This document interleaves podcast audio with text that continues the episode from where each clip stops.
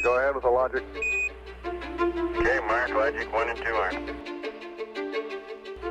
Houston, we are set. We have a cryo press light. Roger, copy. Cryo press. Uh,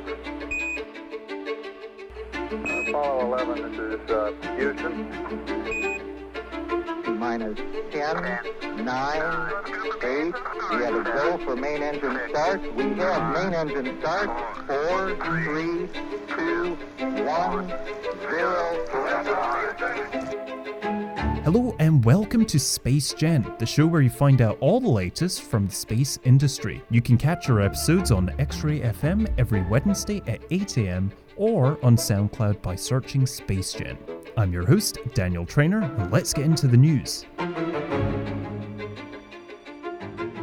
Okay, it finally happened! The 28th of September SpaceX event has all concluded, it's all finished, and we're going to go through all the big updates that we saw from it. Now, we already knew that the Starship was changing design when we saw the fins instead of the fin legs, as I used to refer to them as flags.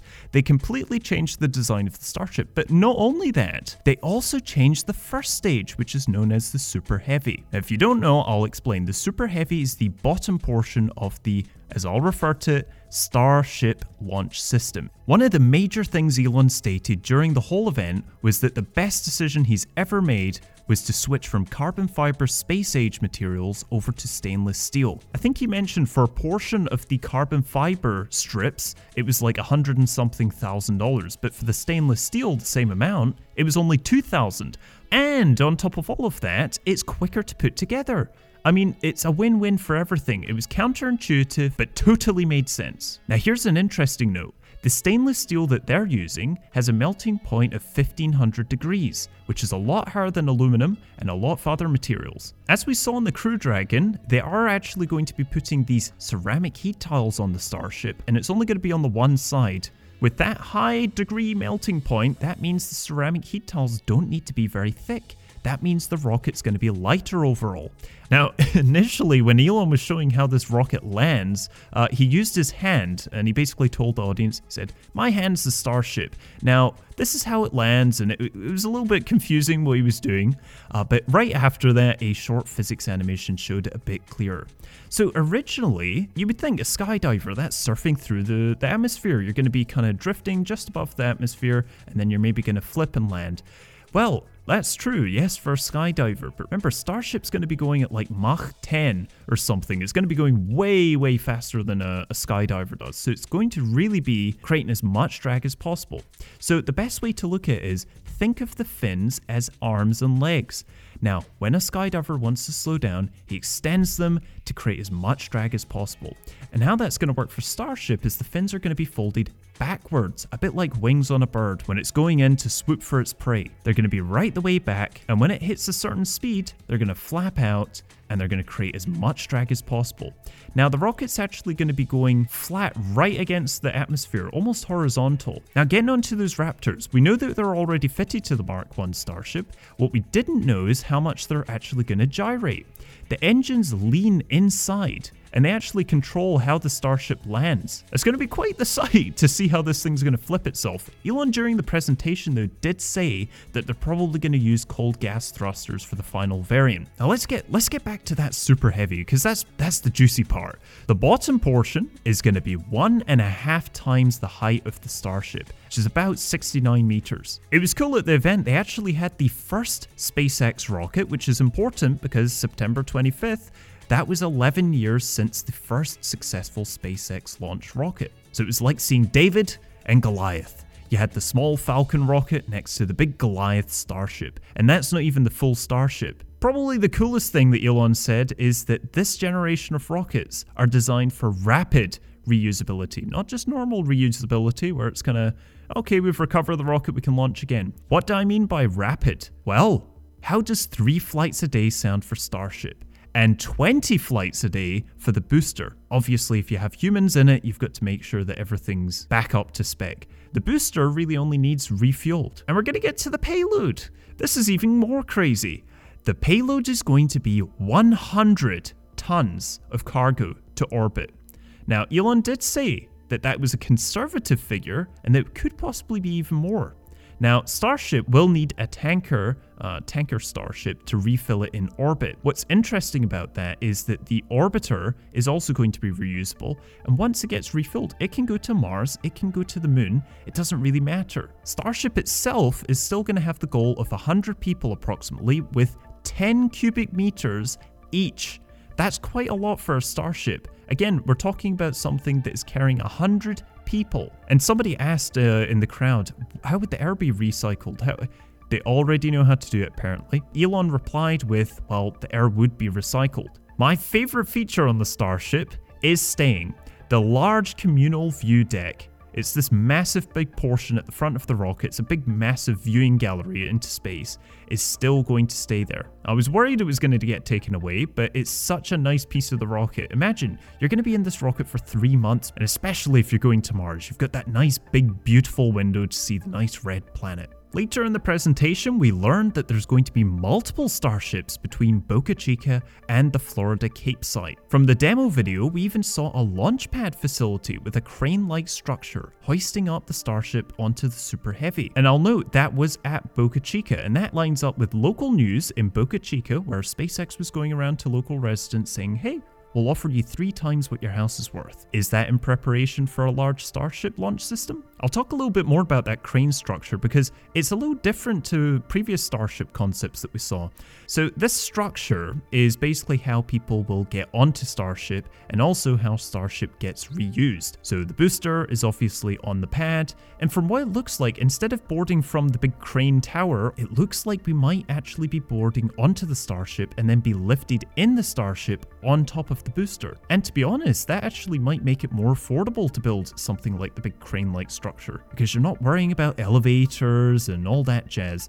You're literally just a big crane. So, in the near future, and when I say that, I mean literally in the next month or so, uh, Starship Mark 1 will fly about 20 kilometers up and it will come back down to test its new six leg landing gear system. Mark II Starship is currently being built over at the Cape Canaveral, Florida SpaceX facility, and it looks like it's using the new steel rings, which were spotted last week as a new construction method. Because currently, what they're using are these panels and yes, of course, we're learning things with this prototype, but the rings would mean it would be less welds. And from the presentation, it sounded like Elon was even saying that they might just have one big roll for the entire fuselage, with only one weld line for the whole ship. Either way, the ring method is going to be way quicker to build, and as Elon said, his motto is if it's long, it's wrong. If it's tight, it's right. And that seems to be their motto uh, when it comes to deadlines because they really are ramping up the pace. So, as it goes for building speeds, this is the update. Rapid prototyping will mean that the Mark II should be constructed in the next two months, Mark III in the next three, and Mark IV in the next four. And it's really important to note that at one point, these are all going to be worked on at the same time. They're not going to be finishing one and then working on the next. It will actually be continuous. So Elon said after that that either the Mark III Starship or the Mark V will be able to do the orbital. So we should see the full Starship orbital super heavy within the next six months. And crewed missions should take place from both the Boca Chica and the Cape. Once Mark IV is completed, the Super Heavy will be constructed. Again, there was lots of amazing things that happened, but probably the most incredible thing was a reporter's question asking, when would SpaceX launch a human into space? And Elon said, within a year. Now, that is on Starship, that is absolutely insane. We're talking about a ship that started from nothing and is now almost ready to take humans into space. And then another reporter, rather negatively, said, well, what, you can't do that. You haven't even sent humans to the space station yet. And Elon's response was that the Crew Dragon will be doing that in a few months. And lastly, this now this is getting memed out all over on the internet. Uh, a reporter from CNN asked, "What do you think of Jim Bridenstine's comments over Twitter?" Now, if you don't know, Jim Bridenstine just before the event made a comment about how SpaceX needs to keep on their deadlines because the Crew Dragon is well behind schedule. And Elon responded to the reporter with, "What did he mean? SLS? If you don't get the joke, SLS, it's not such a joke. Uh, SLS is NASA's space launch system, not to be confused with the Starship launch system, and it's had billions and billions of dollars put into it, and it hasn't been built yet, which is a big contrast to SpaceX with the Starship. And another note somebody asked how much would Starship cost? Now, originally, he had said it was $5 billion, but now with the cheaper materials, Elon said it might even cost around $2 billion. At $2 billion, that is a lot of money, but that's quite a lot less than some of the military aircraft programs. After the presentation, Elon answered some press questions and he commented on a couple of things, and the first being the Aerospike engine. Now, if you don't know what the Aerospike engine is, it was actually going to be used by NASA on their next space shuttle. But Elon said that they would not use it on the Starship because the methane rockets, the full flow ones that they have right now on their Starship, have a 96% efficiency, and you can't get that with the Aerospike engines, or at least at the moment. Now, another cool point we learned, and we already kind of knew about this, the, the Tesla battery packs that are actually being used to power all the electronics on the Starship. Believe it or not, there are actually four of them. They're all 100 kilowatt hour battery packs and they're mounted inside right at the top of the Starship. And you know those fins that are going to be moving and controlling the Starship when it comes down to land? Well, the motors powering those are from Tesla Model 3s. I know, that's kind of amazing, isn't it? So if you see one of those Tesla Model 3s on the road, the motor in them is right now in a Starship. Hey, now do you have an idea for a moonlander? Just asking for a friend. Well, I've got news for you. NASA is accepting proposals for the Artemis landers to fly astronauts to the moon. But there's only one catch. The deadline is November 1st, so you've got one month. If you have an idea for a moonlander, shoot NASA a message and they might employ you. So the next piece of news again comes from NASA, and it kind of confirms something we already knew. NASA has now just told Roscosmos that they won't need to use the Russian spacecraft to get astronauts up to the ISS. Instead, by the end of 2019, NASA's astronauts will be sent starting in a couple of months' time. Now, you know, obviously Jim Bridenstine was quite alarmed. He was thinking that Starship was taking priority, but again, Elon assured, and he said this to a CNN reporter, that it would only take four months to begin taking astronauts up to the ISS, and that in conjunction with Boeing's uh, CST 100 Starliner is going to mean a lot of launches from the US of A. And lastly, we've got the InSight rover, which is currently on Mars, it's NASA's rover, uh, and it actually beamed back a very interesting sound. Now, I'm going to play this sound and try and listen to it, it's quite hard to hear.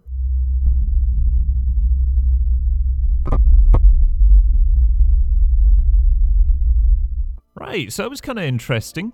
Well, actually, that explains quite a lot about Mars. Uh, even although it's just a sound, it explains that Mars's crust is a mix of what Earth has and a bit of what the moon has. So the cracks on Earth's crust uh, seal over time with water as it fills in with new minerals, and that enables sound waves to continue uninterrupted as they pass through old fractures. And with drier crusts, a bit like the moon, uh, the fractured surfaces scatter the sounds for tens of minutes rather than a couple of seconds like on Earth. So, with those sounds we just listened to, we know Mars has a cratered surface and is probably slightly more like a moon with those seismic waves ringing, whereas on Earth we only get them for a couple of seconds. At the end of all his official remarks, Elon made a really interesting existential point. He reminded the audience that, as far as we know, we're the only conscious form of life in our corner of the galaxy. He stated that while it took over 4.5 billion years for humans to appear on Earth, scientists predict that we only have several hundred million years left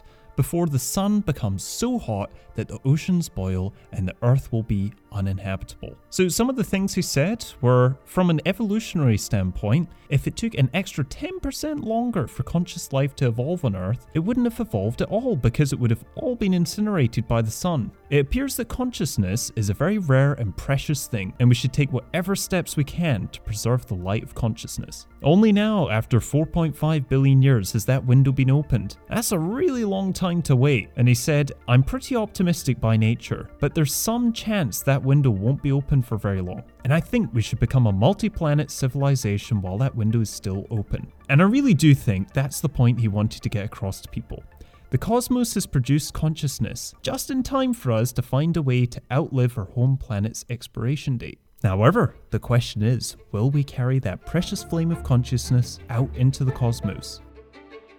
Again, this is all news we just had in the last week. This is how quick things are starting to move, and as I've said before, we really are heading into a new space age. So if you like hearing about the news, make sure to tune in every Wednesday at 8am on X Ray FM or on SoundCloud by searching Space Gen. I'm your host, Daniel Trainer, and I'll see you next time.